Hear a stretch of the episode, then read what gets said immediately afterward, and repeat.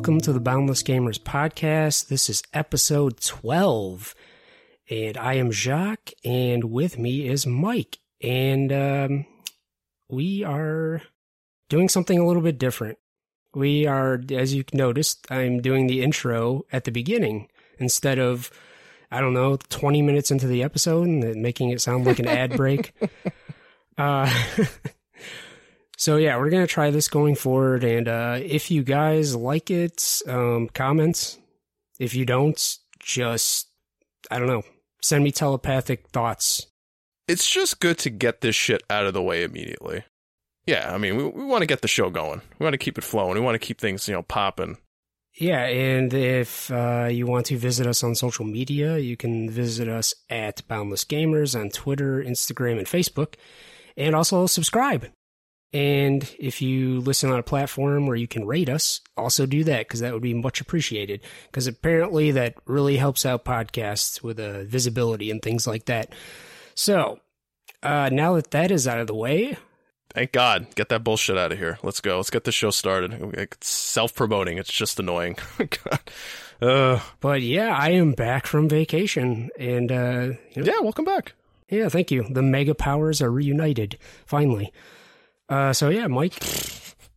Today I want to talk about the Dead Space remake because they announced that officially, and oh my god, yes, yes, yes, yes. so I got a little bit of information here, and uh, let me bring this up. So every I'm on a article from EA Motive. It's actually on their website, and there's another article too from IGN. So I'm just going to read a little bit from both of these, and Okay. everything they're saying sounds great to me. On EA's website, they interview three guys working on this. Uh, one is the creative director, Philip. Oh boy, nope, that's not Philip him. Usen? Is Oh, it Philip. Usen? I mean, you know, he's he does he's good at copying things, so he's good. He copied GameSpot's article. That's it. So no, uh, yeah, no. The senior producer is Philip Ducharme. I should know this because it sounds like a French name, Philippe Ducharme. And the creative director is Roman Campos Oriola, and the art director is Mike Yazgian. I have no idea how to say that name. So the the art director actually has he worked on Dead Space 2. Oh, okay. Let's see. In here, I'm just going to scroll through this article briefly, just hitting a few things. Okay, so it's being fully rebuilt in Frostbite, which is EA's proprietary engine. I mean, it looks great. We'll see how it, it should be fine for survival horror. Um, I think the only thing that it has problems with is RPGs, which BioWare has found out. I hated that they forced so many developers. Oh, you got to use Frostbite, but we want to use Unreal. No, Frostbite. Make it work. I'm glad um, Respawn they just put their foot down and they said, "No, we're using Unreal for Fallen Order. That's it." I mean, it is respawn though. They they kind of have that pull. They can do that. Um, let's see. So here's from uh F- Philippe, the senior producer. He says we're we're playing with volumetric effects, so instead of having sprites, you're really able to feel the depth of a room, the thickness of the air. We're playing with shadows, with dynamic lighting, so not only does it create the mood and the atmosphere, but it also has an effect on gameplay. Audio also plays an important role in reinforcing that sense of immersion. This is one area of the original game that still resonates with players.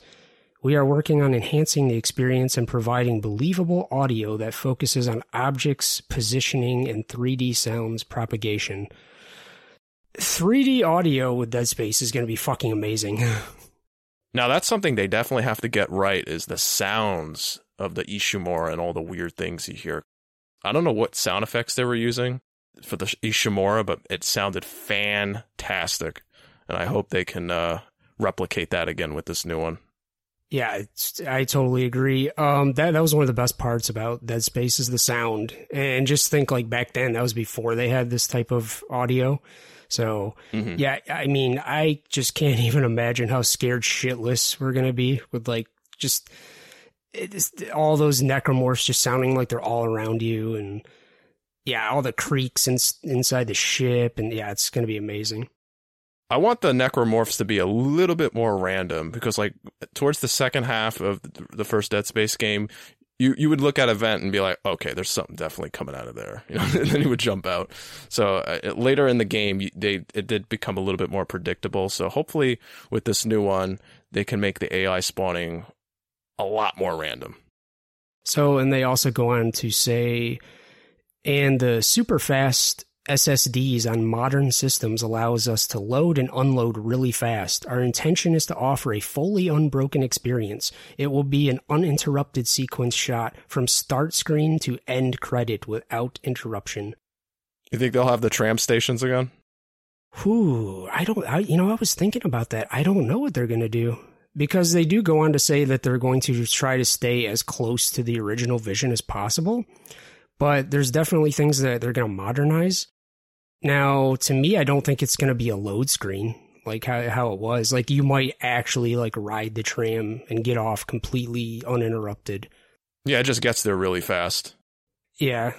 It might be similar to how like the Mass Effect Legendary Edition when you ride the elevators. There's really no need to, you know, they allow like 2 seconds in, you can just skip it if you want. So, but but you know back in the old game they used that to have like conversation and character development you get some really good back and forth uh, banter uh, with like uh, Garrus and Liara. They would say some funny shit. Yeah, so they go on to say the objective we gave to the whole team was to have players pick up the controller and completely lose track of time. Like they play through the entire experience without without putting the controller down. That's how immersive we want our game to be. That people just dive in and don't come out until the credits roll. I mean, that that doesn't sound healthy, but I get what he's saying.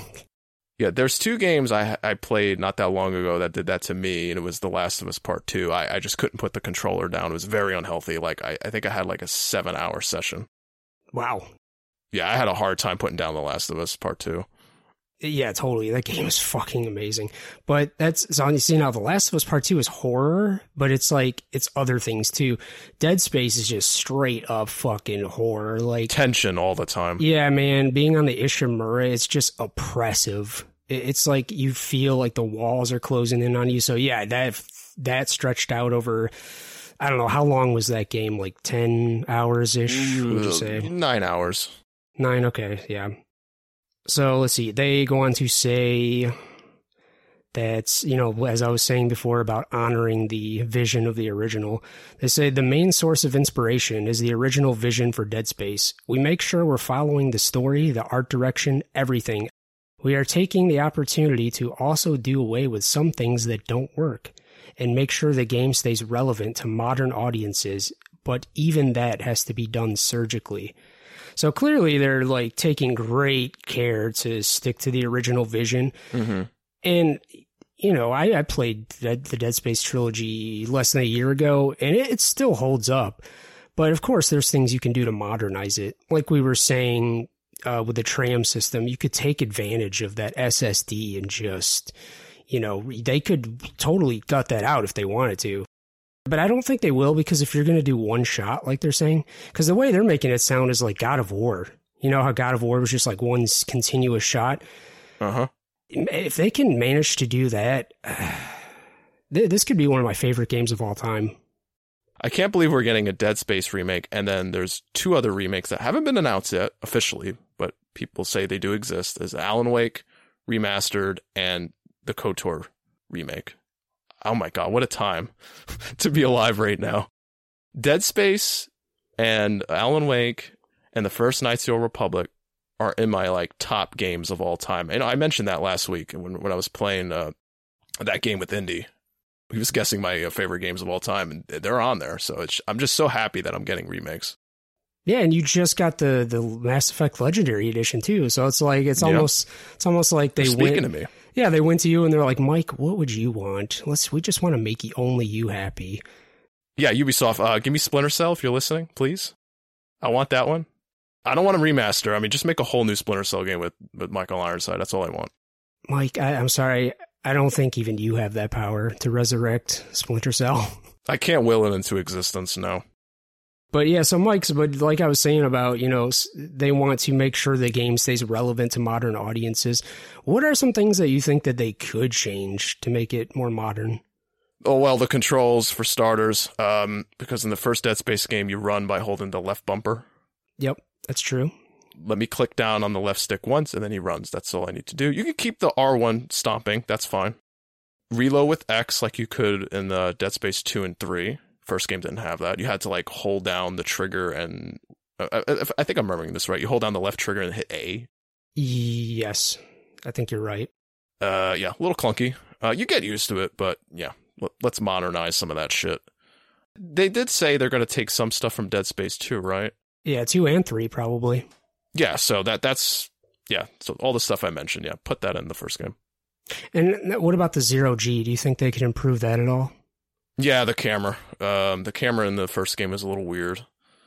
I think it definitely got better as the series went on. So maybe just kind yeah, of three. Three's the best. Insert the how it was in the third, but make it like that more. and Maybe tweak it a little bit. Oh, here's here's the thing I would like them to change.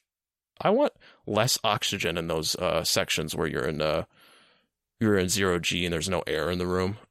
Two and three, they gave you too much time on your uh, on your oxygen tank. It'd be like two hundred and something seconds. I'm like, no. Yeah, let's cut that down even more so it's a lot more uh, nerve wracking to find air. Yeah, I agree. More frantic. They in the third one, they definitely gave you way too much O2, especially when you're like flying around outside the ship. You know, it's like dude, there's like tanks everywhere. Yeah, when you're flying out there. It's like there's one here, there's one there, and there's one here. Oh, well, that's convenient. They just have air tanks all over the place out here in the in the uh, minefield mess of a ship. I forgot to mention this, but I've said it before in a previous episode. But yeah, give Isaac Clarke his voice in the first game. I like just like in two and three. Put it in one I don't want silent Isaac Clarke because when the other characters try to talk to Isaac, it's a one way conversation and it sounds all weird and shit and it never works out. Uh, that's a huge pet peeve of mine in, in gaming. I, I, like it when uh, your main character has a voice. I don't like him being completely silent unless it's an RPG where you can like pick what you want to say in text. That's fine. But yeah, give him a voice. Uh, they'll definitely give him a voice. I think that's we can just assume that's going to happen. Um, now, will it be the original voice actor? That's up in the air. Would you like the original voice actor, or do you care? I know this is going to piss people off. I don't care if they get somebody else. Now, don't get Troy Baker. I'm not saying get Troy Baker. You know, I don't want to hear somebody that's very familiar, but I'm fine if they get somebody else. It's not a big deal to me. Troy Baker gets enough work. Look, he, he doesn't need the job. I, I think I agree with you. Like, I don't think like I mean the original voice actor did a fine job, but I don't think he was memorable enough that you have to recast him. If we can get somebody better, why not? I mean, this is a remake from the ground up, so we're gonna be changing a lot of shit. So why not the voices? Yeah, and uh, so they also say some worse stuff about. Um, well, I'll just go ahead and read it. We started with the original level design of the original Dead Space. What's funny is that you can see some of the iterations that were made prior to ship by the team. In the first chapter, you can see some corridors that they wanted to do first in a certain way. Then you can understand why they changed it for technical constraints. That's basically what we were talking about with like with the SSD and things like that are going to allow right. them to change uh, now that they have more uh, technical capabilities. Um, and then it says, in terms of visuals, sound, gameplay, everything, we are rebuilding all of these assets. We are not porting them. It's not upresing the texture or adding more polygons to the model. It's really rebuilding all these elements, shooting all the animations, etc. So that that sounds great to me. um, I, I'm really curious to see like what changes they actually make, though. You know, the fully utilize right. the new hardware. Now, do you think they're going to change up the story a lot or keep it mostly the same and just maybe add new things here and there to keep to make it feel different? What do you think they're going to do with that? The interesting thing is, I'm glad you brought that up because the interesting thing is they they kind of, they have the hindsight now of having the second and third game and all the you know extended um, you know novels and they know where it goes. Yeah, exactly. They know where it goes. So now they can much better like layer in stuff into this remake that they weren't able to do in the original. So that's also going to be interesting. I think they're definitely going to pull stuff in from the other games story wise. Stuff I won't mention, but I, I know yeah, I was, talking about. yeah, I was gonna say I, I don't want to give away any spoilers because Definitely uh, keeping this spoiler free because there's going to be a lot of new Dead Space players. When do you think this is coming out? Uh, well, it's they're it seems like they're still pretty early on. I'm gonna guess maybe like two years. 23? Yeah, possibly pushed to to 2024 only because of COVID. What what do you think? Did they just start working on this game? They haven't been clear, but the the fact that they re- or it's reported that the Resident Evil remakes was the inspiration, and that Resident Evil 2 remake only came out in 2019. I'm gonna say they probably have only been working on it for maybe a, a year. If they've been working on it for about a year, I think late 2023 sounds right. No, maybe not. I don't know. I'm, I'm starting to think about it more. I could see it being 2024 even. Shit. The only thing is making me think that it would come out quicker is the fact that it's a remake. They pretty much already have the framework. Even though they're rebuilding Right. everything, they have the framework, which is a huge part. Yeah, I see what you're saying. I think that'll cut down development time significantly. I just want them to take their time on it because I think this is going to be the definitive version. As much as I absolutely love the original, I think this has the chance to surpass that. But if you guys can't wait, go play the trilogy. They still hold up. I can confirm that, that they still hold up. Yeah, it's it's really not that bad. Like the controls, I've had way worse controls for for old games. The, these are totally doable. Yeah, like Resident Evil 1 on the PS1. Perfect example. Yeah, we we don't need to talk about that. That's that's uh that's you know you just enjoy your memories you had of it. I like bringing it up a lot because it pisses Sean off. I know Sean really likes the original Resident Evil game. He's talked about it so much over the years. So if I can shit on it during the show, if it make if it makes sense, you know, if it's appropriate to bring it up, I'm gonna do it just to piss him off. Yeah, well, there you go. All right, let, let's move on from this. We've been talking about this for a while. So, uh, yeah, um, next I want to hit, just remind everybody that there is an Xbox sale going on right now. A huge, huge sale, lots of stuff. And it only lasts till August 5th. So by the time this episode is out, you'll probably have less than a week to get on that. Did you buy anything in it? I did buy something. Ooh, me too. Okay, well, you go ahead and tell me, and then I'll tell you mine. It's the uh, Batman Arkham collection. It comes with Arkham Asylum, Arkham City, Arkham Knight, and uh, all of the DLC for these games. Yes, all of the DLC for Arkham Knight because there is a shit ton of it. All of that for eleven ninety nine. I was like, I got to do this. I don't own these games on Xbox. I never played all of the DLC in Arkham Knight. There's a ton of story expansions they released. I never played. I did play that big one with uh, Batgirl though, which was pretty good. I recommend it. I, I never did play that. Really? Oh man, you should just get the freaking collection, man. It, it's it's worth it just for that. Holy shit! There, I don't think I played like any of the DLCs on any of those games. Damn. What was the uh, the Catwoman stuff? Was that part of a DLC? Uh, there's a Catwoman DLC in Arkham City and Arkham Knight. Okay, yeah, I never played that one.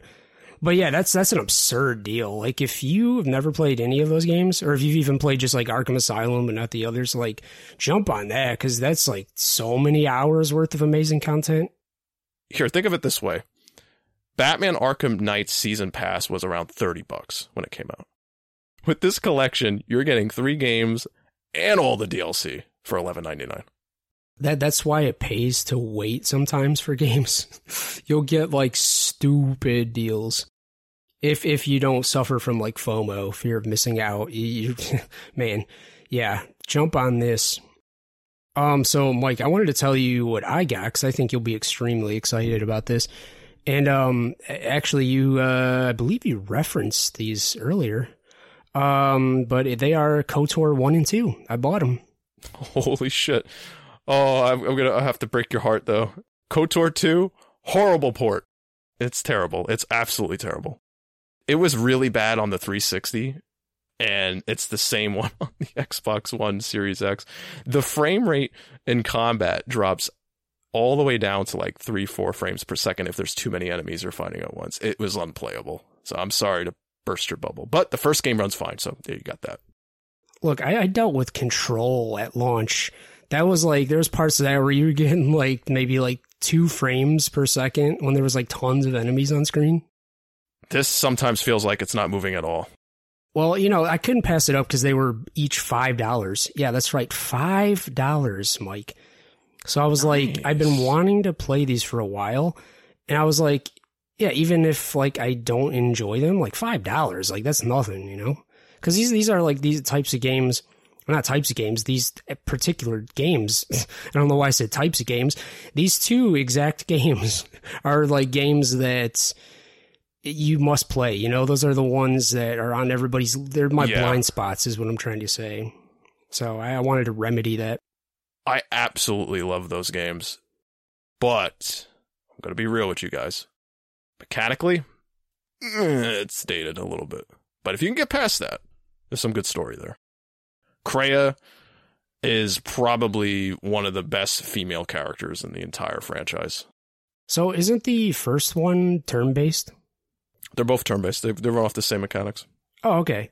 Yeah, you walk around and shit, but then when the combat starts, you can either have it uh, pause the combat and then you select what you want to do, like what attacks you want to pick and stuff, or you can turn it on where it just keeps going and then you have to like pick things on the fly as they're moving and shit.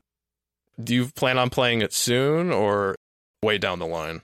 I am not sure. It's just I kind of decide what I'm going to play based on how the mood strikes me. So Gotcha. we'll see. We'll see. Okay.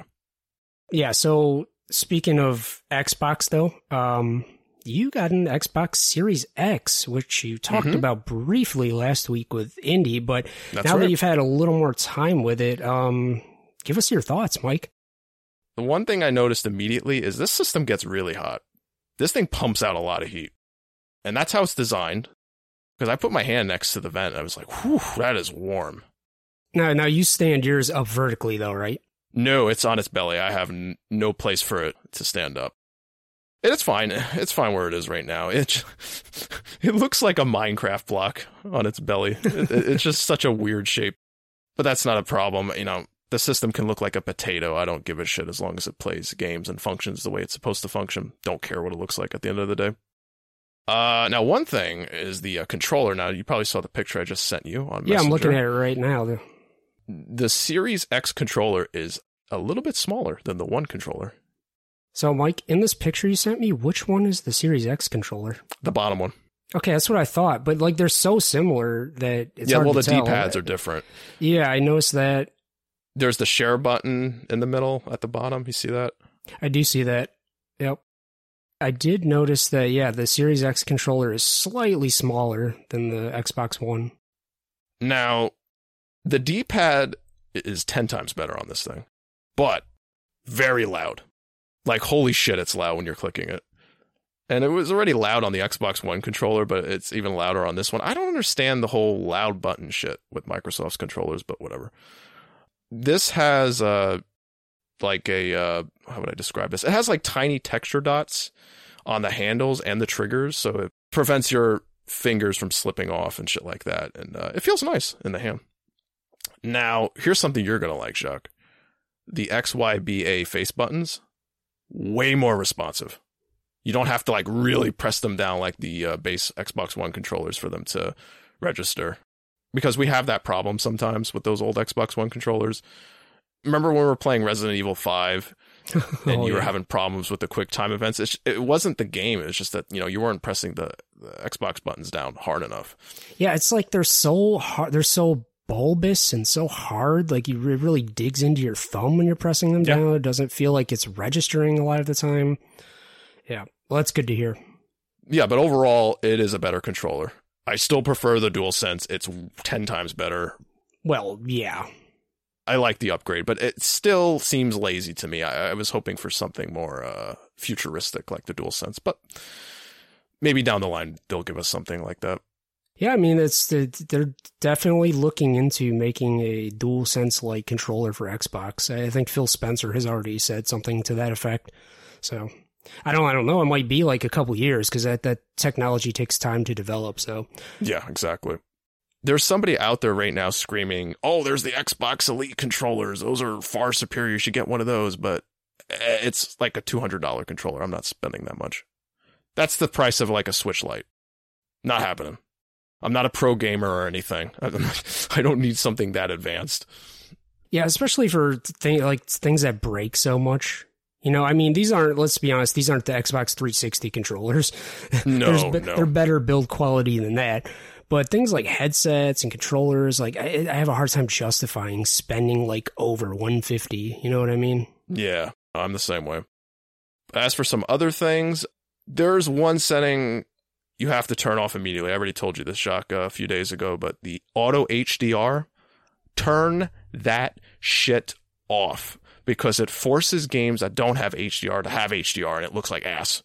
Okay. I'm not saying turn HDR off completely. There's two different settings where you have your regular HDR and then you'll see the auto HDR. Auto HDR is on by default. Turn it off. Trust me. It forced it on Dead Cells and it looked like crap. and I turned the auto thing off and it looked beautiful. I was like, yeah, okay. But yeah, it, it just sucks that the dashboard is exactly the same. Same layout, everything. It looks like I'm on my Xbox One S. And that is disappointing.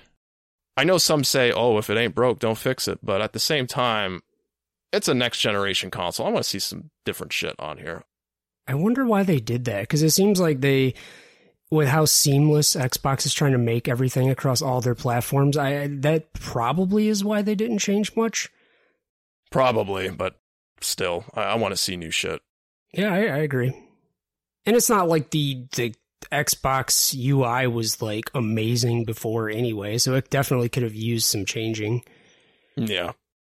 Now I know I sound a little negative right now about my Series X, but I really, really like it. Jacques, the quick resume. I love it so much. It's great having like three Series X games and a couple 360 games all ready to go at the same time. I switch back and forth, and it brings me right back to where I was in the game. Like like after after a few seconds, I can turn the system off completely. You know, have it in uh, energy saving mode, and it still has the uh, the uh, quick resume save states. So I, have been playing um, Assassin's Creed Valhalla. I'll, I'll, get into that later in the what we're playing section, but I've been playing that, and it's awesome that I could just go right back in. No menus, nothing, no boot up screens. I'm I'm right on the map instantly. It's my favorite thing about the system. That's actually one of the things I was looking forward to the most for the Series X. I think I'll probably get a Series X by the end of the year. Yeah, but so I was thinking like how cool would a quick resume be for a game like Returnal? I mean, you can kind of do it with rest mode, but that's not the same thing. No. You got to put your system in like a sleep mode and then you got to have the game running and it's a completely different thing. And I know you can kind of do that with the Xbox One as well if you have it on um, instant on. You can have like one game running. Yeah, the quick resume though, it's like you can have multiple things up where you can just switch back and forth between them like within seconds. Yeah, that's nice. I really hope uh, Sony implements something like that down the line. I think they will. And there's something, you know, Xbox can get from Sony too is a uh, share play. I want a share play on Xbox. Oh yeah, for sure. I sure. think that's a very underrated feature on the PlayStation systems. It's great where you can have your friend just come in in the party and be like, "Hey, I want to show you this game real quick. I know you don't own it, but you can check it out and play it with me. Hey, we can even play the whole game and share play if if we wanted to. Like that option's there.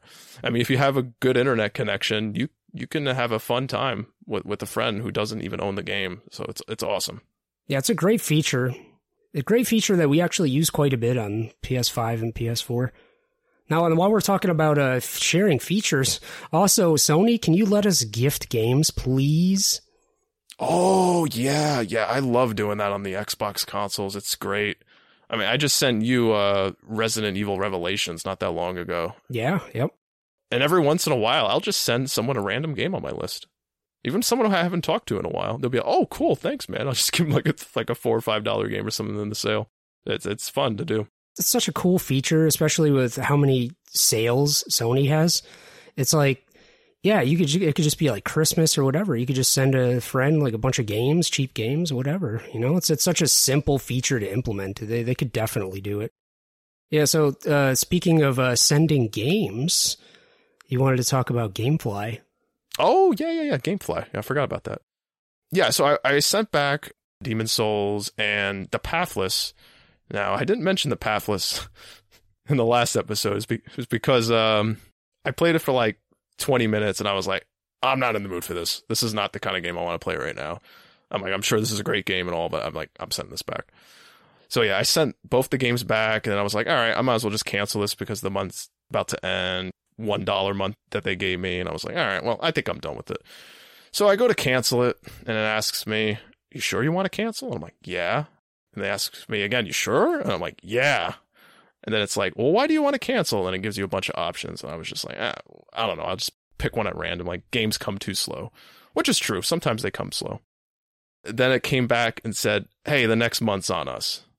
So I'm getting GameFly for another month for free. Ah, just when they, you thought you were out, they pull you back in. Hey, it's free and it's two games out at a time. So I'm like, hell yeah. So I put a bunch of Nintendo Switch games on there.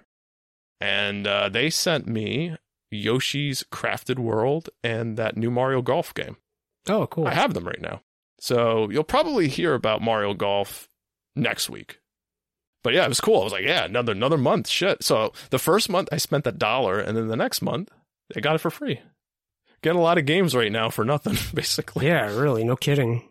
Yeah, I, I heard that uh, Mario Golf was eh, not too great. So I'm curious to hear your thoughts on it next week. All right, Mike. Um, while we're talking about things we're playing or plan to play, um, why don't we just move on to what we are actually playing this week? I think uh, I will let you start out because I think you have a game that is uh, you've been playing on your Series X. Yeah, well, I already mentioned Assassin's Creed Valhalla, but I'm going to get to that uh, shortly. There's another game I want to talk about first. I beat the Medium. Uh, it was uh, on my uh, list of games I wanted to check out, and since I got the Series X, I was like, all right, well, it's on Game Pass. Let me go play it. Now, it is coming to PS5. It is coming to PS5 in a, later this year.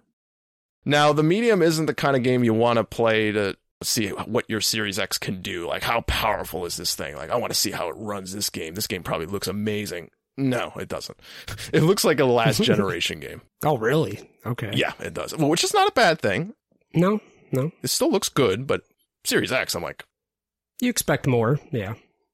now the big thing this game can do that the developers claim that they couldn't run it on last gen is you can control your character in two different realms at the same time. You know, the the the, the real world and the spirit world.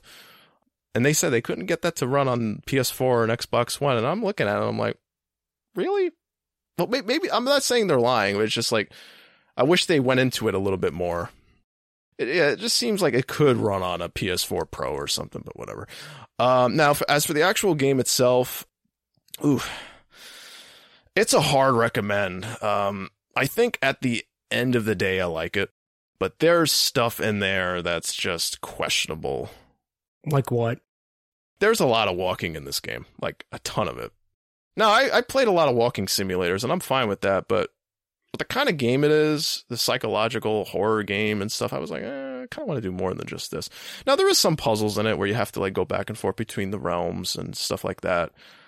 But other than that, uh, all the only other things you do in the game is like you pick up tons of collectibles and you got to read a bunch of shit and yeah, it just it is what it is. Now the main protagonist, I can't remember her name. I want to say it's Marlene, but I'm probably wrong. But I'm just gonna call her Marlene anyway. So her voice acting is odd.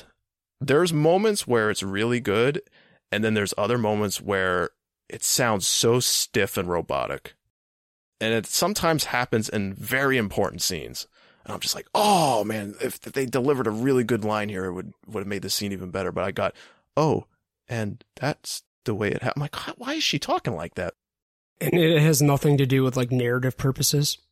No, I actually think the dialogue is well, the dialogue for the most part is fine, and and the story is interesting, and in the, and in the third act it gets really really good. I just can't go into it right now because I know Jacques wants to play this game.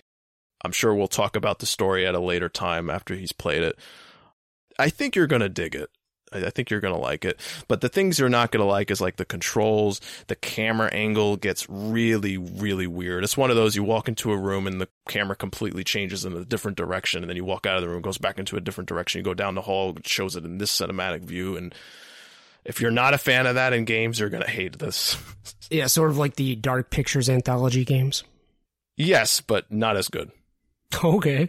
Yikes. I mean, it can't be as bad as Resident Evil 1, though, right? No, no, no, no, no, no, no. It's not that bad. That's just fucking terrible, right, Sean? What do you have to say about that, Sean? We're listening. We're trying to antagonize our buddy Sean.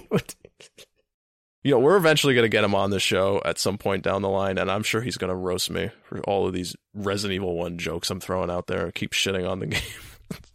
when we do get him on here eventually, we should do like a a debate about like Resident Evil 1 versus Dead Space, the original one. That's the topic. No, I'm just kidding. That's yeah, not no, topic. for real. That is going to be the topic. Oh, okay. He can argue for uh, Resident Evil 1, and uh, we'll gang up on him and tell him why he's wrong. Hey, I respect the past. I respect the past. Resident Evil 1, uh, when it came out, amazing. But as time goes on and the years pass, the older games sometimes don't hold up. And that's just one of those games that don't hold up. We can respect it. We can appreciate what it did for the gaming industry. But we, come on, you just got to admit it. It doesn't run well in 2021. I'm sorry. Like, if someone thinks it does, you're wrong. Isn't like Indy a fan of that game too? I, don't know. That's a good question. Because he uh, he tagged us in that video about that like um game that's coming out, the indie game. I forget what it's called, but it's basically a tribute to like those old Silent Hills and Resident Evils. So I, I assume he's like a fan of that stuff too. But anyway, let me go back to the medium real quick. Um, the Metacritic score it has, I think, is like a 70, 71. I think that's somewhat accurate. It's yeah, it's very mixed. Like some people absolutely love this game, others hate it to death. I think I'm somewhere in the middle, and I'm leaning towards the positive. Like I said, at the end of the day, I like it, but it has flaws. But I'll leave it at that. Yeah, we'll uh, we'll leave it at that until I play it possibly later this year when I get a uh, Series X because it is on Game Pass, right? Yep, that's on there. Okay. What you been playing? Well, uh, also a horror game, uh, the Sinking City, which I bought on sale like a few weeks ago, a couple weeks ago on uh, the PlayStation. It's inspired by like H.P. Lovecraft, uh, Cthulhu mythos, and stuff like that. So I've only played maybe I don't know two or three hours. Um, so far I am loving the atmosphere. Like they totally nailed that. The graphics are pretty good, I would say. Um, you know, it's just constantly raining everywhere because you're you're basically the setup is you're a detective and you're you're waking up on this ship which has docked at this city called Oakmont, which I believe is in Massachusetts. And you're you're going there to investigate these visions that you've been having. Um, yeah, so you're trying to find that out, and basically when you get to this, and it's the the the whole set premise too is like this city is something happened where it's there was a flood and it's basically disconnected from the rest of the mainland. So it's sort of like one giant like city island. So hence the sinking city. So you, you get off the ship and you're you're you know you're talking to the townsfolk. It's very cre- like dark atmosphere. You know some of the people are are weird you know just things seem off yeah, it's kind of an investigation type game. You know, you got to look for clues, piece clues together, sort of like L.A. noirish. So, like, you Oh, might okay. like this game. It's not quite as good as that, but you know, it's in the same ballpark. And there, there there's varying difficulties you can set to at the beginning, where you can like have hints. Or you can have like zero help at all, like no directions, nothing. You all, you just have to piece it all together yourself. So I I went more with like the, the easier route because I'm just like you know what I fucking don't have time to be a real detective. I want I wanted this game to make me feel like I'm smarter than I am. So yeah, and like so like I said, the city's flooded, so there's like streets part some streets are flooded, so they turn into canals. Almost like uh, you've seen like Italy, like Venice, where they like have those boats Right. going through the city. It's Yeah. sort of like that. So you have like this boat, and it's sort of open world too. So it's like a small map. It's not huge, but it's open world. So, and they do have fast travel and stuff like that. Um, now the bad parts, ooh, this game has some performance issues. I wish I could have screenshotted or taken video of some of these. Um, and this stuff is common too. This is not just like, oh, little thing here, little thing there. NPCs are just like walking through the ground and floating in the air, like all over the place. Like I, I just had like a line of NPCs just like literally walking through objects. like a dude was like sitting down reading a newspaper. His newspaper kept like flying back and going through his head and stuff like that. It- It's very messy. Although I like I said, the graphics do look good, but yeah, there there it is messy. There's a lot of bugs. You can kind of overlook it, but it does kind of take you out of the game a little bit. So far, that's that's what I noticed. I, I think I'm going to continue to play it. Like I like it well enough to where I'm going to continue. Okay. Yeah, just just be aware that there is issues, and that there is a, some DLC for this game too. But I probably won't, won't play it. But you know, the game was on sale for like 15 bucks. I'd been wanting to play it for a while, so you know, there you go. Yeah, sometimes you just have to take the uh, leap of faith with certain games and see if you like it or not. So, so are you enjoying it so far? I mean, yeah, for the most part, it's it's it's a little clunky. Like I said, it, it's not fun getting around the map. Oh, that's never good. Stuff kind of looks a little samey too but I do like the dreary atmosphere. I love that it's like raining all the time because I love rain. So, and you know, you talk to the townsfolk, they give you like some options for dialogue and stuff, but it doesn't really change anything about the story as far as I've seen so far. Yep, the sinking city. So, uh, yeah, Mike, what's your next two games? Well, you said Valhalla, so you might as well go move on to that. No, I'm I'm gonna save Valhalla for last. Uh, I'm just gonna mention Super Mario 3D World again because I finished it. I didn't start the Bowser's Fury DLC. I'm actually going to save that for another time because I want to move on to Mario Golf and Yoshi's Crafted World. Uh, yeah, it's it's a Mario game. I don't need to sell you on this. It's a mainline Mario game. You know what you're getting here. If you're a big Mario fan, play this game like immediately. There's one course in this that's so freaking awesome. They took a racetrack from the uh, Super Nintendo uh, Super Mario Kart game. Well, it's not the actual track, but it it plays the music and then it kind of looks like the track when you're running through the course and shit. It's awesome. I absolutely loved it. Which which track is it? Because that's like one of my favorite games. It's the very first track I think you play in the game. Okay. Yeah, this is the reason why I own a Switch. It's it's these damn Mario games. Like every single one they put out is just a home run grand slam. And I'm not talking about Mario kart or you know the golf games, tennis. I'm I'm talking about the main Mario games, you know, the 3D games, the Odysseys, the Galaxy, Super Mario Brothers Deluxe, that kind of shit. They're just so damn good. I just can't wait for the next game to be announced. I hope it's Odyssey 2 because if it is, I'm pre-ordering it day 1. Yeah, and Nintendo uh, they always make sure their main Mario games are polished as fuck. That's I'll give them that.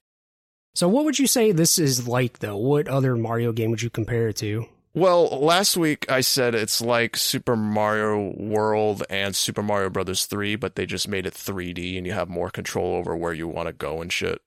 And they also took stuff from previous Mario games where um, you grow like crazy big. I forget which Mario game introduced that, where you, you get this like uh, weird looking mushroom and you grow to like a freaking giant. You can just crush everything. I think that was on the DS Super Mario Brothers game.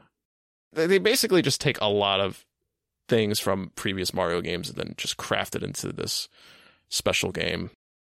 All right, so the next game is Assassin's Creed Valhalla. Uh, yes, I've been playing it on the Series X. And uh, before you start this game, you're going to have to go to your Xbox settings and turn all the HDR off. Because if you leave any of it on, it's going to look god awful in this game. I, I couldn't believe how bad the HDR looked in Valhalla. And when I first saw that, I was like, oh, maybe it's my TV or I don't have my TV settings on the right stuff. No, it's not that. There's a shit ton of people on Reddit who complain about it too. There's people who have $1,500, $2,000 TVs and they said, nah, we got to turn this shit off. I, I can't, I just can't play with this. What it does is it makes the entire uh, screen very foggy and very dark. I know it's supposed to make uh, shadows and shit look more realistic and stuff, but it goes way too far with it. When I turned all the HDR shit off, the game looked a million times better. I was just completely baffled and speechless that they messed up HDR so bad in that game. Yeah, that's when you know they really messed it up is when you turn it off and it's like an immediate difference. So that's why I recommend uh, turning on HDR in a game and then turning it off and you know see what it looks like. Do that with every game because developers are, haven't really figured it out quite yet. Like it looks amazing in Village, but then you go play Valhalla and it just looks like ass. And like Man of Medan, it looked terrible.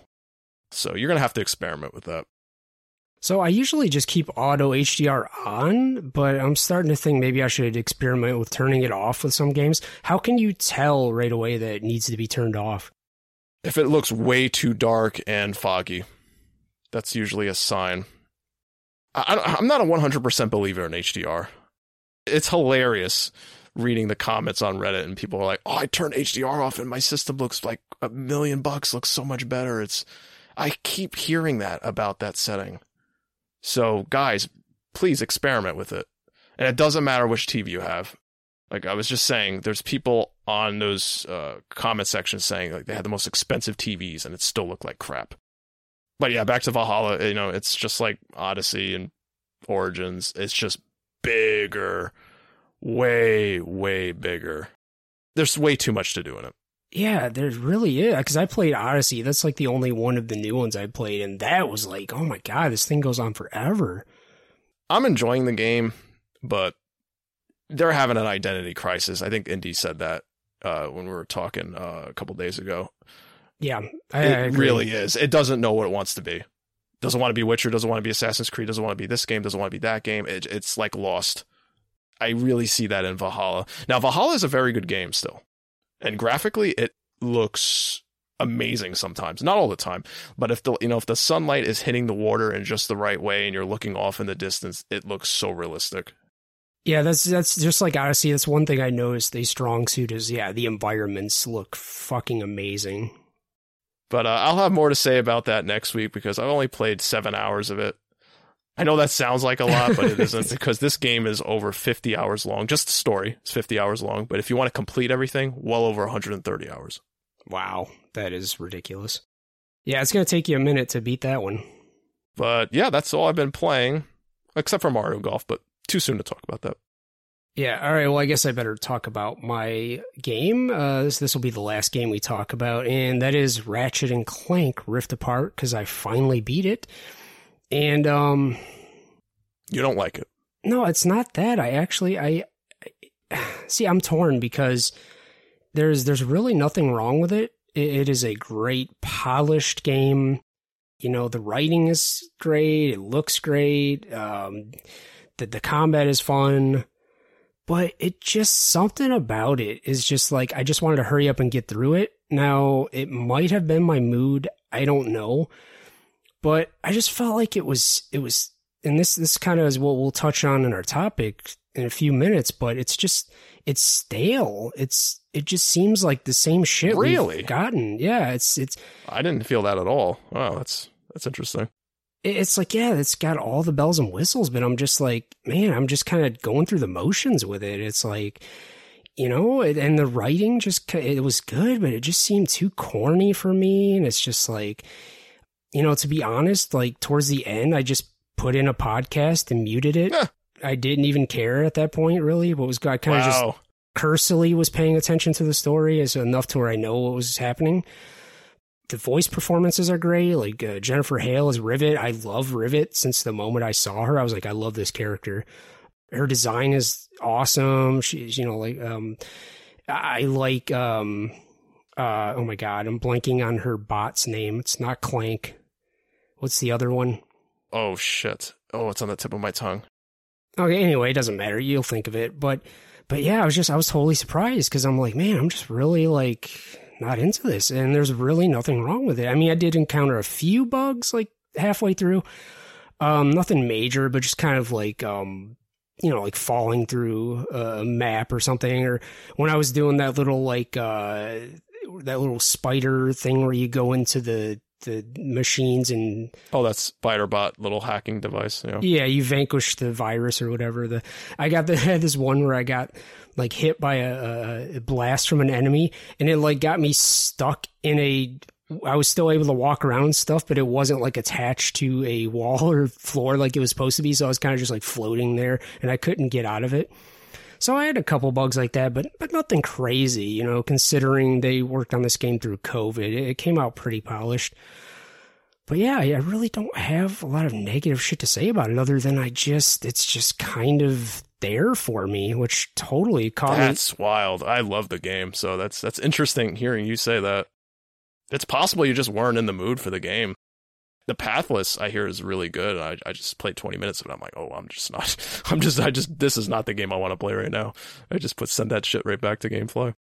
Yeah, it's, it's got to be that because I really did enjoy the 2016 Ratchet and Clank, and yeah, it's it's probably just my mood, but I just really thought I would like it more than I did. I mean, my my tastes in gaming are always changing too, and Mm. I, I think I'm like really into like indie games and smaller games right now. Is that a segue?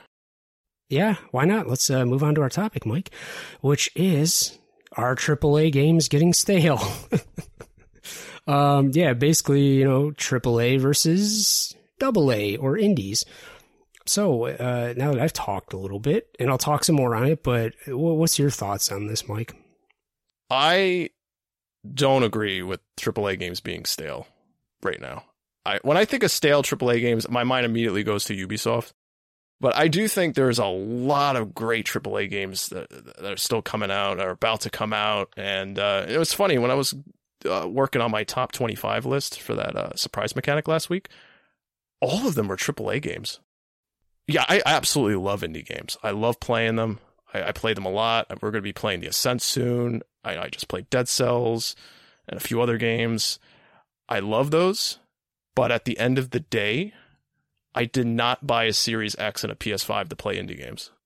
I Hmm. got it for the AAA games because you know Dead Cells runs pretty much exactly the same on the Series X. You know, you know there, there's like benefits like quick resume and shit like that, but it runs just like it did on my Xbox One S. AAA games speak more to me, and a lot of my favorite games are AAA, and a lot that are about to come out are AAA. Got Horizon. There's a Dead Space remake. There's an Alan Wake remaster around the corner. There's you know I'm not going to name everything, but yeah, I don't think they're getting stale right now. I think certain types of games are getting stale, and I'm looking at you, Ubisoft. I think their shit is stale as hell. So I and I, I do agree with you in the, mostly. Uh, a lot of my favorite games are AAA's as well. And when I say our AAA's getting stale, I kind of mean in a broad sense. I don't mean every game, obviously, because you know Resident Evil Village is one of my Game of the Year contenders. And like you said, yeah, Horizon, God of War, like I'm there for them day one. So yeah, no, but it's I think and I want you to try to help me to parse through my thoughts because I actually haven't. you Okay. know, I hadn't had Let's come get to in this. there. Let's get in there. Let me dig in there. I hadn't come to this with a set conclusion, so I wanted to help you to help me kind of parse through my thoughts. Right. Yeah, I just feel like, uh, and you could be right. It's like just a certain type of games, like, but I and I can think right off the top of my head, you know, third person, open world, RPG elements. I'm so that we're just inundated with those types of games. And the thing is, they can play great, just like I was saying with Ratchet and Clank. They can look great, they can play great, but just something about them feels soulless and repetitive. Like, how long can we keep doing the same shit? And that's why I feel like with indies, I feel like the most of the creativity, the backbone of the industry is coming from the indie space or AAA or double A's too. Um, which double A is kind of like, you know, your Hellblades, A Plague Mhm. Tale Yeah, yeah, Innocence, things like that, which I, I call them AAA indies. And I've heard Joseph Fares uh, refer to them as triple I's, you know, as like Triple triple, I's? triple, yeah, like indie triple I's. So yeah, it's just, um, I lately I've been having a lot more fun with indies. And like I said, in a broad sense, that doesn't mean like totally 100%. Hey, if they're speaking to you right now, play the shit out of them. I mean, you got to play what you're in the mood for. Don't play something where it's like, oh, this is the game everybody's talking about right now, and it's brand new. You know, I I, really should play it. You know, no, if you're if you're not feeling it, move on. It's fine. It's fine to move on. In, Indy does it all the time. He moves on to like 50 million games. Yeah, we, we know he's, he's ADD. Uh, You have to finish Dead Space 3 and Last of Us Part 2, Indy. I, I don't want to hear any excuses. Finish those games. oh, yeah, definitely finish those. M- mainly The Last of Us Part 2. Finish that first. But, uh, you know, and there's a game too. I mean, honestly, like Last of Us Part 2, maybe my favorite game ever. I mean, definitely like the most impressed all around I've ever been with a game. That's not stale. I mean, that game's felt super fresh. But I think you were, you hit on it too. You know, don't play what everybody else is playing just because you, you know, or don't don't play something that you're not in the mood for. you Yeah, that you feel like you have to because everybody else is playing it. And that could be why I didn't enjoy Ratchet and Clank as much as I could have because it's the newest game out. It's like there's that whole like, you know, FOMO, fear of missing out, where you feel like you got to get to it right away, especially now that we're doing the podcast. And yeah, I think it, you are right. It is important to, to hit games at the right moment. Play what you is drawing you to it. Play what interests you the most. Don't worry about everybody else. Here's another thing that really helps me. Now, I know we have to balance it out because we do a podcast, but I don't look at all of the trailers and new gameplay footage and this and that and this and that for a new game that's about to come out. I watch maybe the, the first trailer they release and maybe one gameplay thing, and that's it. I'm good to go. I don't need to see anymore. Because sometimes in the past, I watched way too much shit for a game before it came out, and then when the game came out, I was just like, eh, yeah, I saw it. I've already seen a lot of this. Yep, that's a good point. And it's the same with like movies. You know, you try to you maybe watch the first trailer and then you try to avoid all the rest. I try to do that, Mike, but it's hard because I want to see. I want to see. I want to see the game. I, I am not good at waiting. With Horizon Zero Dawn, uh, not here Zero Dawn, I'm sorry, Horizon Forbidden West. I watched the the first you know trailer they showed off the CGI one, you know, at whatever convention, whatever. Where was it at? I don't remember. Well, they showed the state of play gameplay demo. Is that what you're I don't mean that about? one. Like the very first thing they showed off. It's when they announced the game. Okay, gotcha, gotcha. I watched that, and then I watched the state of play thing. That was the gameplay one, and that's it. That's all I need to watch. If I see too much stuff, and then I get to the sections that they showed off in the in these previews and stuff, I'd be like, oh, I, I know exactly where this is gonna go. I don't want to just ruin it for me. You don't need to see that much. I know it sucks. We, we run a podcast, so we got to probably watch a little bit more than we want to. But for a lot of you uh, listeners out there, I mean, just do the bare minimum. You don't got to watch everything. Yeah, that, that's kind of my mantra for life. Just do the bare minimum. Yeah, there you go. Uh, yeah, no, but seriously, uh, and I, I had some other thoughts too, um, because I, I feel like I want to talk about Xbox Game Pass a little bit. Oh, like we don't talk about that enough. Yeah, we just don't mention it like hardly at all ever.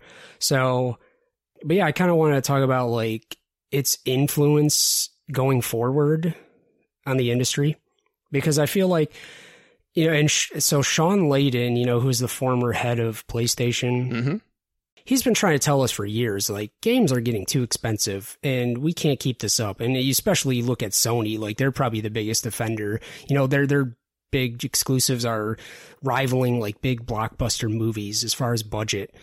So it's like yeah i don't know how long they can keep that up. And it's like with game pass i feel you know developers have come out and said that we actually feel like we can take more risks with our games Mhm. on there because we have that safety net and I, I almost feel like that's the way the industry is going. I don't know when the bubble's going to burst, but I feel like eventually it's going to with these big, huge games. There's a way to counter it. You can make the games a little bit shorter. we don't need 30, 40, 50 hour games. That is one thing Shawn Layden said that they need to be smaller, um, and, and they would say it would take less time to develop them too, so you could get more out. And, also, to Shawn Layden, actually, just speaking of him, uh, I think I read something today, an interview with him, because he, he just got a job as some advisor or consultant for some group or company I've never heard of, but but he came out and basically was taking a shot at Game Pass, but he was just being honest where he's saying he doesn't know if you can launch a $120 million game on a service that costs $9.99 a month. You can if you're Microsoft. Maybe we'll we'll see. But but he's like, yeah, it's just that's not sustainable because he's like the the you know you'd have to have 500 million subscribers for to to see a return. Now that's just guesswork, but he does have a lot of experience at the top, so you know I think it's a pretty good guess. But Phil Spencer has said that Game Pass is profitable. I mean, or it's uh, maybe not profitable. It's not losing money. I don't think. I mean, it's it seems to be working for them, and it seems to be definitely working for developers. But I feel like the problem with big budget. My point is like the problem with big budget games and the, these budgets getting bigger is you can. The reason why they're stale, I think, for me, is because they can take less risks versus these indie games where You know, it, compare it to like the movie industry where the Joker movie, right? That costs mm-hmm. $50 million to make. That that's a low budget by movie standards, and it made over a billion dollars. Now that's not indie; that's like Warner Brothers. But the le- less money something costs, the more the more risks you can take. So, and it's like Blair Witch Project, the original Blair Witch Project. I think they made that for like three hundred thousand dollars, and the thing grossed like a quarter of a billion dollars. Feels like that movie only costs like four thousand dollars. Yeah, something. really. I just think they can do a little bit of everything. I think just mix it up, you know, a little, little, get some indie game. I think Sony does need to put out a few more indie games. Uh, like I, I want a new Helldivers. Give me a new uh, Resogun, shit like that. Yeah, I, I think eventually the AAA games are gonna have to cut back a little bit. Maybe not this generation, maybe next generation, but uh, yeah, I think one of the key things is to just make them shorter. Yeah, I almost wonder too. And you know, we were talking about double A or, or triple I games or triple A indies or whatever you want to call them, but you know, like Hellblade, uh, A Plague Tale, Innocence. That might be the future actually, because it's like a balance between the indie and the big budget games. So I wonder if that's going to be the future. I don't think it's all. Yeah, I know. I see what you're saying. You think like to, to cut down costs, it's probably best to just you know scale it back to like a, a you know, triple A, double A. Yeah, I don't think Sony wants to do that. It's just because you know look at the sales for a lot of their big triple A games. It's just crazy. Uh, Nintendo, they're doing their own thing. Nintendo basically makes a bunch of indie games. Yeah, You know, the, the Mario games are like the best indie games. They really are. When you when you want to break it down, they are indie games. I mean, I know that's going to piss people off, but you, uh, what I'm trying to say is the, the budget for these games they, they they're very small. They can't be that big. It's funny all the shit you're saying. Nintendo's kind of doing with their games. I, I also feel like too with um, the, the tech getting better, um, indie studios are able to do more big budget type stuff. So I feel like they're closing the gap a little bit too. Obviously, Sony's going to, like you said, they're going to continue to have their big budget games no matter what, which uh, that still worries me because I feel like they're putting all their eggs in that one basket. And I'm like, Mhm. well, in a few years when Microsoft starts getting out their big exclusives too, if they can hit on some of those, you know, it's it's going to be real problems for Sony. Yeah, hopefully they got other shit cooking in the oven that we don't know about. Maybe that Metal Gear remake that they that's been rumored, and maybe they got that coming soon. Who knows? but it's still all big budget stuff. I feel like they need to they've and we've had recently indie developers come out and say that like it's a bitch to work with Sony. They don't care as much about indies anymore. Yeah, like I said, they still need indie games. I, I don't think they should completely avoid them. And then, you know, we're not even it's not even taught to mention how everything is has been for a while and is continuing to move to the live service space. Uh, you know, we talked about Ubisoft, and they've pretty much they're shifting a lot of their focus and money into live service. And uh, uh, you said you talked about Assassin's Creed. Uh, it seems like the next Assassin's Creed is going to be some like huge uh, live service. I don't know what the hell it's going to be. Yeah, I'm really worried about Ubisoft. I don't like where they're going. They they definitely have some kind of identity crisis. Live services came about because I've obviously these studios wanted to maximize their profits, so Mm-hmm. they want to keep you playing their games for as long as possible. So I feel like that is a problem though. I mean, I don't know how much those games cost as opposed to like say, you know, just a single player big budget AAA game. But it seems like they're probably maybe about the same. But I think where they make their money is probably like over the extended period of time that they try to keep you hooked with this these certain Right. Yeah. grindy, like repetitive gameplay mechanics. So I, f- but that's part of what I'm saying is why that's why they're getting stale because they they have this need to keep you on that one game. And me personally, I don't want to do that. I want to play as many games as possible. Live service games is those are stale. There's certain things in the AAA space that is stale. Like I said, the Ubisoft games and this kind of shit we're just talking about right now. But as a whole, I, I don't think it's becoming stale. I, I do think there's still tons of tons of games that are very unique and different. I, I also, and I don't know how related this is to what we're talking about, but I feel like people's attention spans are shrinking. Like mine for sure. Look at the trophy statistics. That says everything. A lot of people don't finish games. Most people don't finish games, which is mind boggling to me. I'd like to take a look at Indy's uh, completion rate. it's probably horrible. No, it's fine though. I'm not like, you know, whatever you want to do. That's that's cool. I mean, I finish most of my games, but there's some games I don't finish. I feel like social media, honestly, is a big culprit for this. Why people's attention spans are shrinking because we're just used to instant gratification, just like scroll, scroll, scroll. You get that dopamine hit. Like it's yeah, yeah.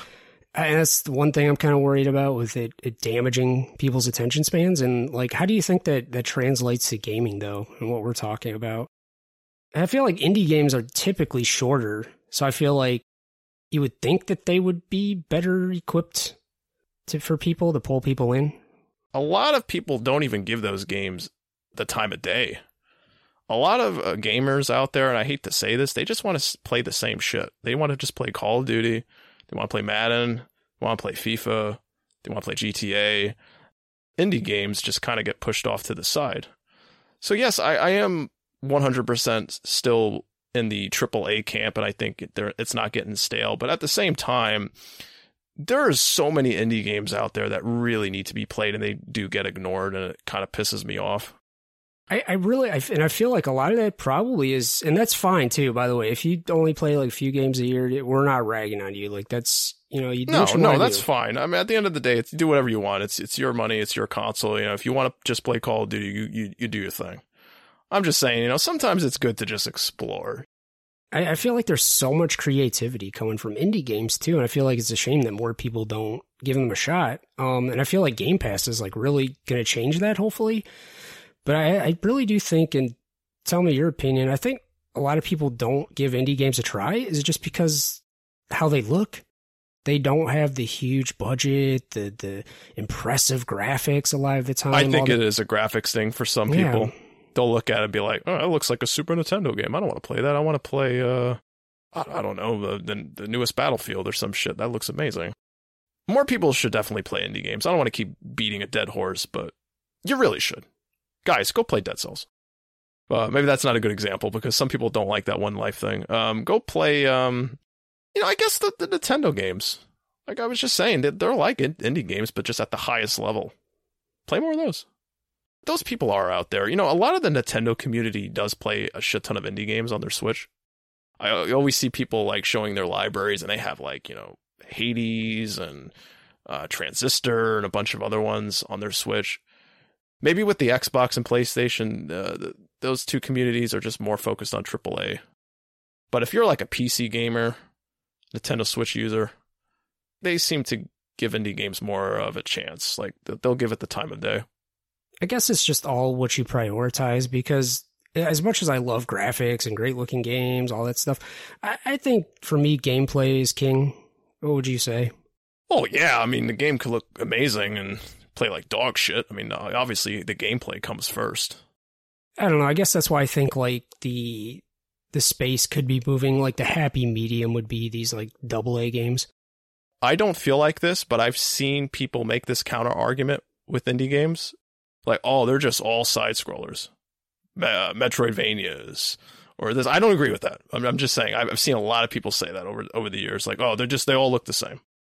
So I, I maybe they're looking at certain types of games that that there are similar, sure, but that's with everything. Yeah, you could pick any genre. You could say shooters all look the same. You know, that's it's all subjective. Yeah, I mean, you could say like there are a lot of Metroidvania type games in the indie space, and you could make an argument, oh, that's getting stale too, and you might be right, but um, but then I see games like um, what was that XDefiant you just talked about last week? Yeah, that's just generic as hell. Yeah, I'm terrible. like, oh my god, dude, that's just this is just peak fucking staleness. Like too little, too late. Fucking just what are we doing here? we keep going back to Ubisoft. Yeah, it is Ubisoft again. Back in the day, they gave us a wide variety of different games. But lately, just the same old bullshit.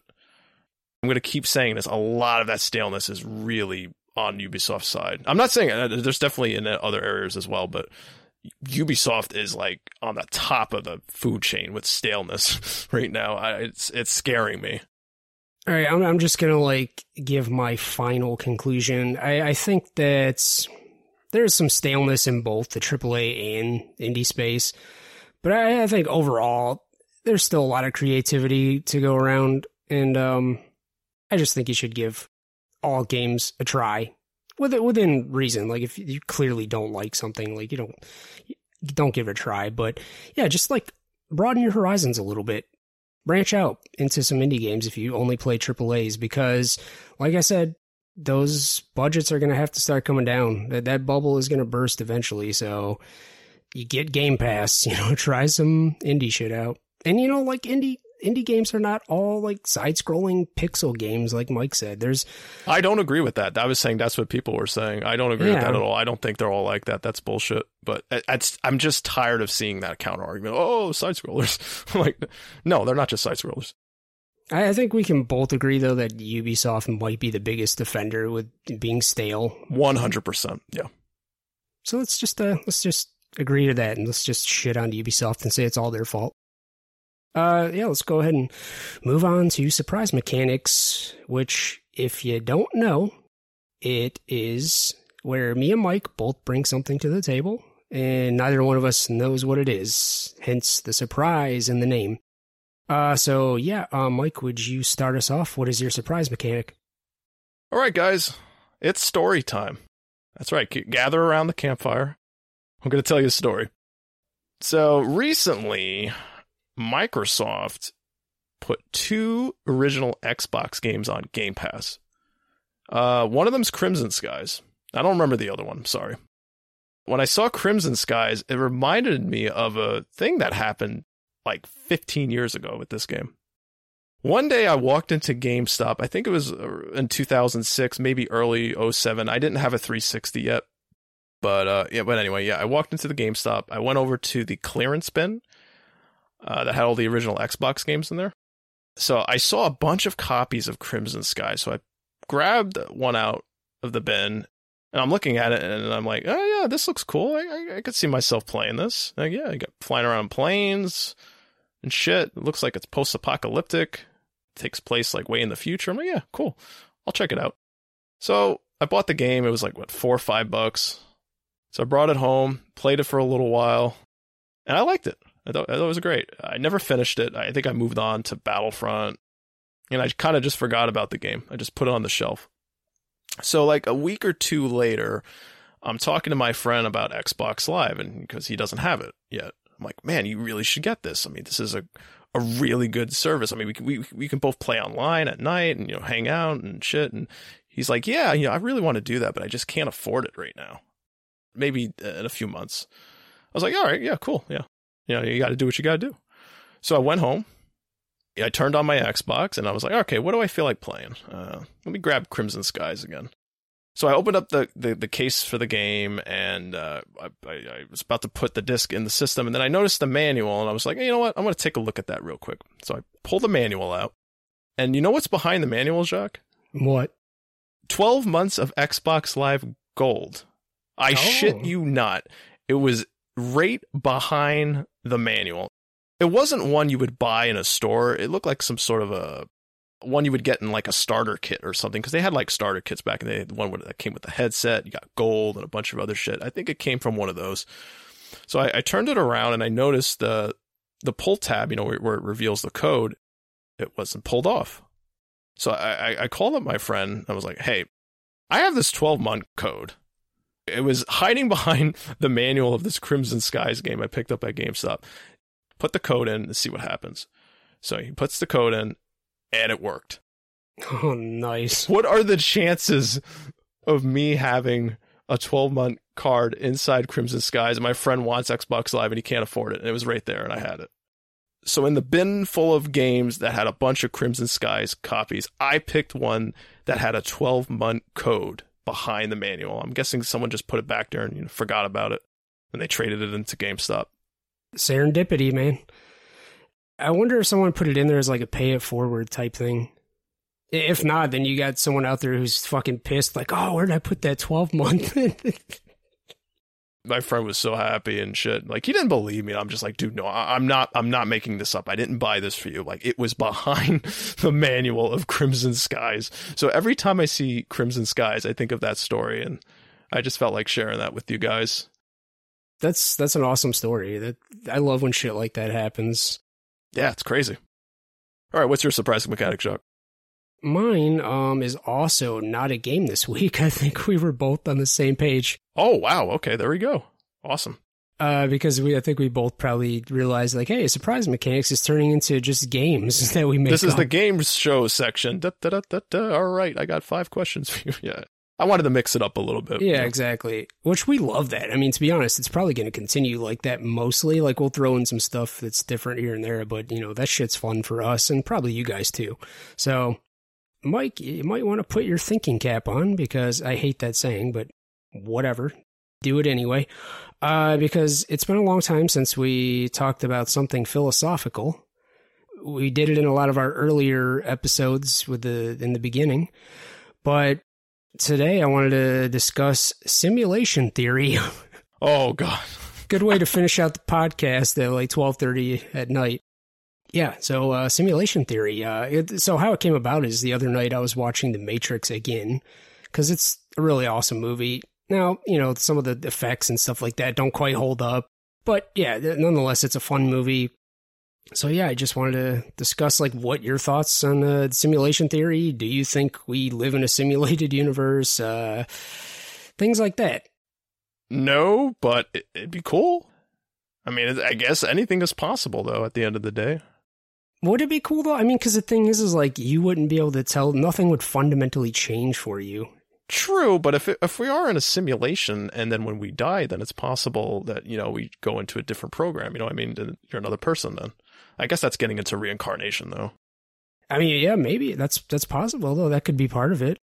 Yeah, maybe maybe you wake up and then you're just like out of the matrix, like after you die, and it's like, what if we knew that's how it worked, and then we had proof of it? Like, oh, we're just gonna come back as somebody else. How would life be? Well, at first I would have to figure out like, well, what is the real world outside of this? If it's better than this one, I would probably just kill myself. Yeah, but what if it's like the Matrix and you come out of it and it's like a shit world and it's run by these robots that put all humans in these things, pod things. Yeah, I don't know if I want to deal with that. I'd be like, plug me back in. Yeah, then that would suck. Then I'd probably be like Cypher, or I'd be like, I know this steak is not real, but man, it tastes good. I can't tell the difference, so put me back in.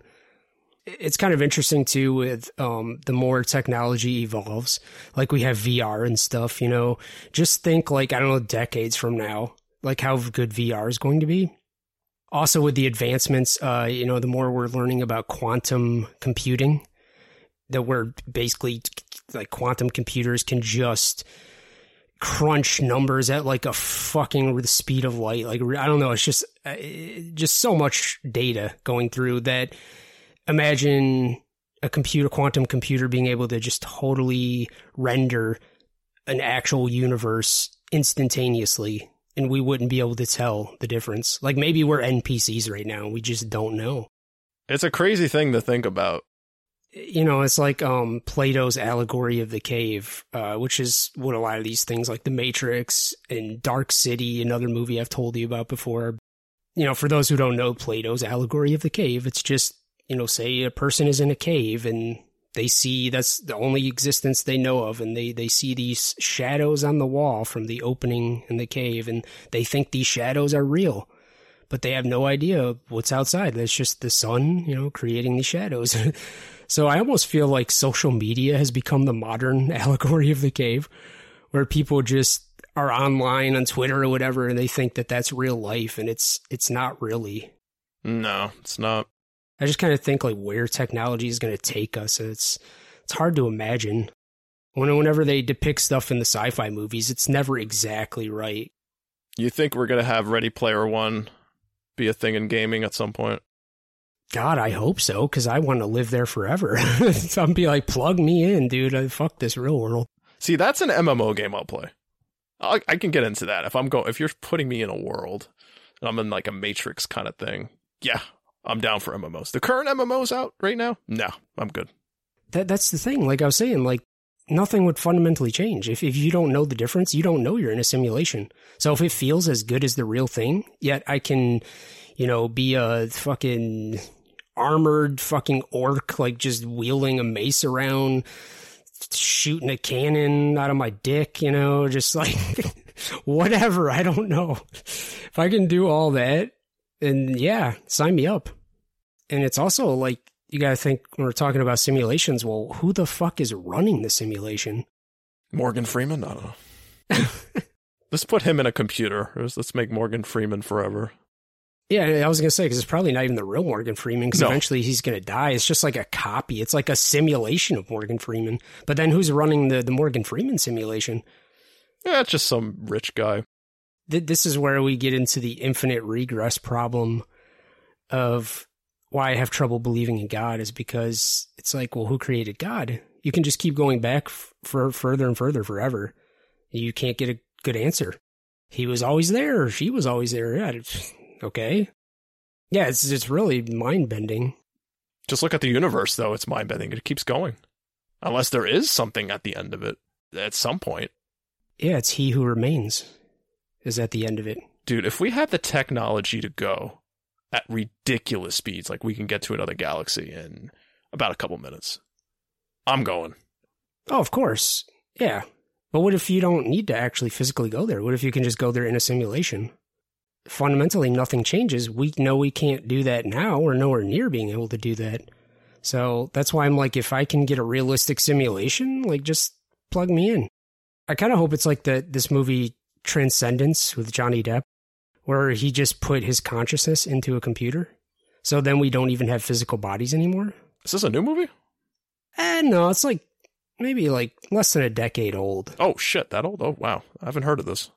Yeah, check it out. I don't, I don't know if it's on any streaming services, but yeah, it's called Transcendence. Okay. Also, check out Dark City. Like I said, uh, Kiefer Sutherland's in it. The Jennifer Connelly. There's just so many movies, bro. My God, like how, how if I looked at my list of movies I gotta watch, I, I would have a heart attack. I, I don't even want to look at it anymore. it's, there's so much. My backlog is destroyed. It's worse than my video game backlog. Dude, I still want you to see Dune, the original Dune, before the new one comes out because we made that deal a while ago. I mean, I don't know if you agree to it, but I made the deal with you uh, where I said if I watch Blade Runner, finally you'll watch Dune, and I watched that's Blade true. Runner. Yeah, yeah. And I, I, I, I fucking loved it. So I, I don't think that's going to be the case with Dune because it's not a great movie, but it's it's definitely an experience. I'm sorry to all you Dune fans who love it. It's it's okay. You'll survive. Now, is it like 2001 Space Odyssey hard to watch? Is it that kind of a movie? Like, is it that like, oh my god, just kill me, I'll get this over with already? Because if it is, oof, I don't know if I can finish that. You probably just triggered a bunch of Space Odyssey fans out there. I there. don't give a shit. That is one of the most overrated movies I've seen in my life. I respect it, like what it did back in the day. It's the same thing with Resident Evil 1 on PS1. It's the same shit. Like you can respect it. It did something for the industry and it moved it forward in certain ways. I get all that my God. I'm sorry. I can see how um, watching it back then when it came out would be fucking mind blowing, especially on a big screen. But watching it today, it's so long and so boring, and like Stanley Kubrick is just like masturbating on camera for like three, four hours. I don't even know how that's how long the movie felt. I don't know how long it actually is. So yeah, I don't know if Dune is as bad as that. I, I will okay, I'll say no. It's probably not because as bad as Dune is, at least it's like it's so like there's weird just shit in it that you're just like okay, this is kind of interesting a little bit. There's parts of it that are interesting. I got to make this clear for the listeners. Do you like Dune more than 2001: Space Odyssey? Yeah, there you go. That's that's our like we're gonna finish out the show like that. Tell us which movie's better, Dune or 2001: A Space Odyssey. My God, like the movie buffs listening to this are screaming. You guys know nothing about films. 2001 is one of the greatest, and yeah, we're we're we're killing their sacred cows. What was that 1967 or eight? See, that's impressive for the time. That that was impressive. Oh yeah, for sure. Yeah, that's what I'm saying. Yeah, I can't imagine like seeing that brand new in the theaters in like late '60s, especially probably they were all fucking high as shit. Es- and- especially like the parts of the movie like where it's in the future and they're in space and everything. That shit looked good. there's like that one part that like rotating shot or like they actually built like a thing where it rotated around. That was awesome. Yeah. That's amazing for back then. But that movie puts me to sleep. I just can't. Did some cool things, but you know, at the end you see the baby. I'm just like, what the fuck is going on? I guess he's reborn. Spoilers. I have no fucking clue if you make it to that far. It's whatever. Let me know what that movie's fucking about. I would like to know. Anyway, but yeah, go go watch Dune because at least you got sandworms. How do we get to frickin' Dune? We're talking about like simulation theory. We're now we're talking about 2001 Space Odyssey and Dune. I don't know. Anyway, Blade Runner is better than both of those, so you should actually just go watch Blade Runner instead. I, I agree. It is better, but I, I think it's a little overrated, but it is a good movie. Now make sure you watch the final cut because that's the best version. It is on HBO Max, so there you go. Ridley Scott. Yeah, I mean, one of my favorite movies of all time, Alien. Actually, I uh, went on Amazon, I think, and I was looking through, and they have Alien in 4K, and I was like, oh, I've seen it in 4K. It looks beautiful. does it? Okay, I'm for sure watching that. And you know, speaking of Alien, uh, coming out next month, Aliens Fireteam Elite. Let's go. Yeah, I'm getting that day one. It's an Aliens game. I don't get these all the time. Day one.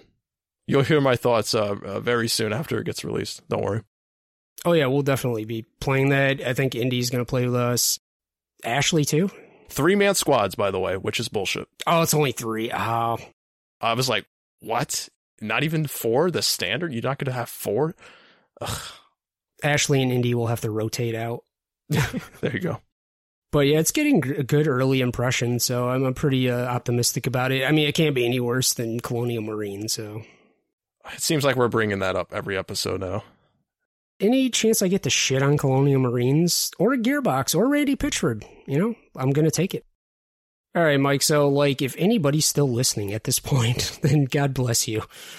We are all in a simulation, so sorry to tell you, but it doesn't really affect anything. So I just had to bring it back around, live your life as you want until we are breaking free of this simulation, and then we can ascend to paradise. And I have no idea what I'm talking about. But I'm going to attempt to land this plane. So, yeah, this has been the Boundless Gamers podcast. And this fucking outro has been a weird one. But yeah, if you want to check us out on social media, we are at Boundless Gamers on Twitter, Instagram, and Facebook. And if you'd like to subscribe to us, we would appreciate that, but only if you liked liked us. Don't do it if you hated us. If you hated us, you could leave a comment, but you're probably not going to do that. So, like I said at the top of the show, just telepathically send your hate to me. I'll receive it. Trust me. Okay. Uh, dude, I had a monster in, for like the first time in years before this podcast, so fucking it's doing something to me. Maybe I should drink this more or not because I don't want to have a heart attack. no, no, no. Don't drink too much of that. No. Moderation. Moderation, bro. exactly. Moderation. There you go. That's the lesson for today. All right. So, is there anything left you wanted to say, Mike, before I take us out? No, I think I'm good. I just want to go to sleep. All right. Cool. That sounds like a plan. So, I am Jacques, I'm Mike. and we will see you guys next week for episode 13.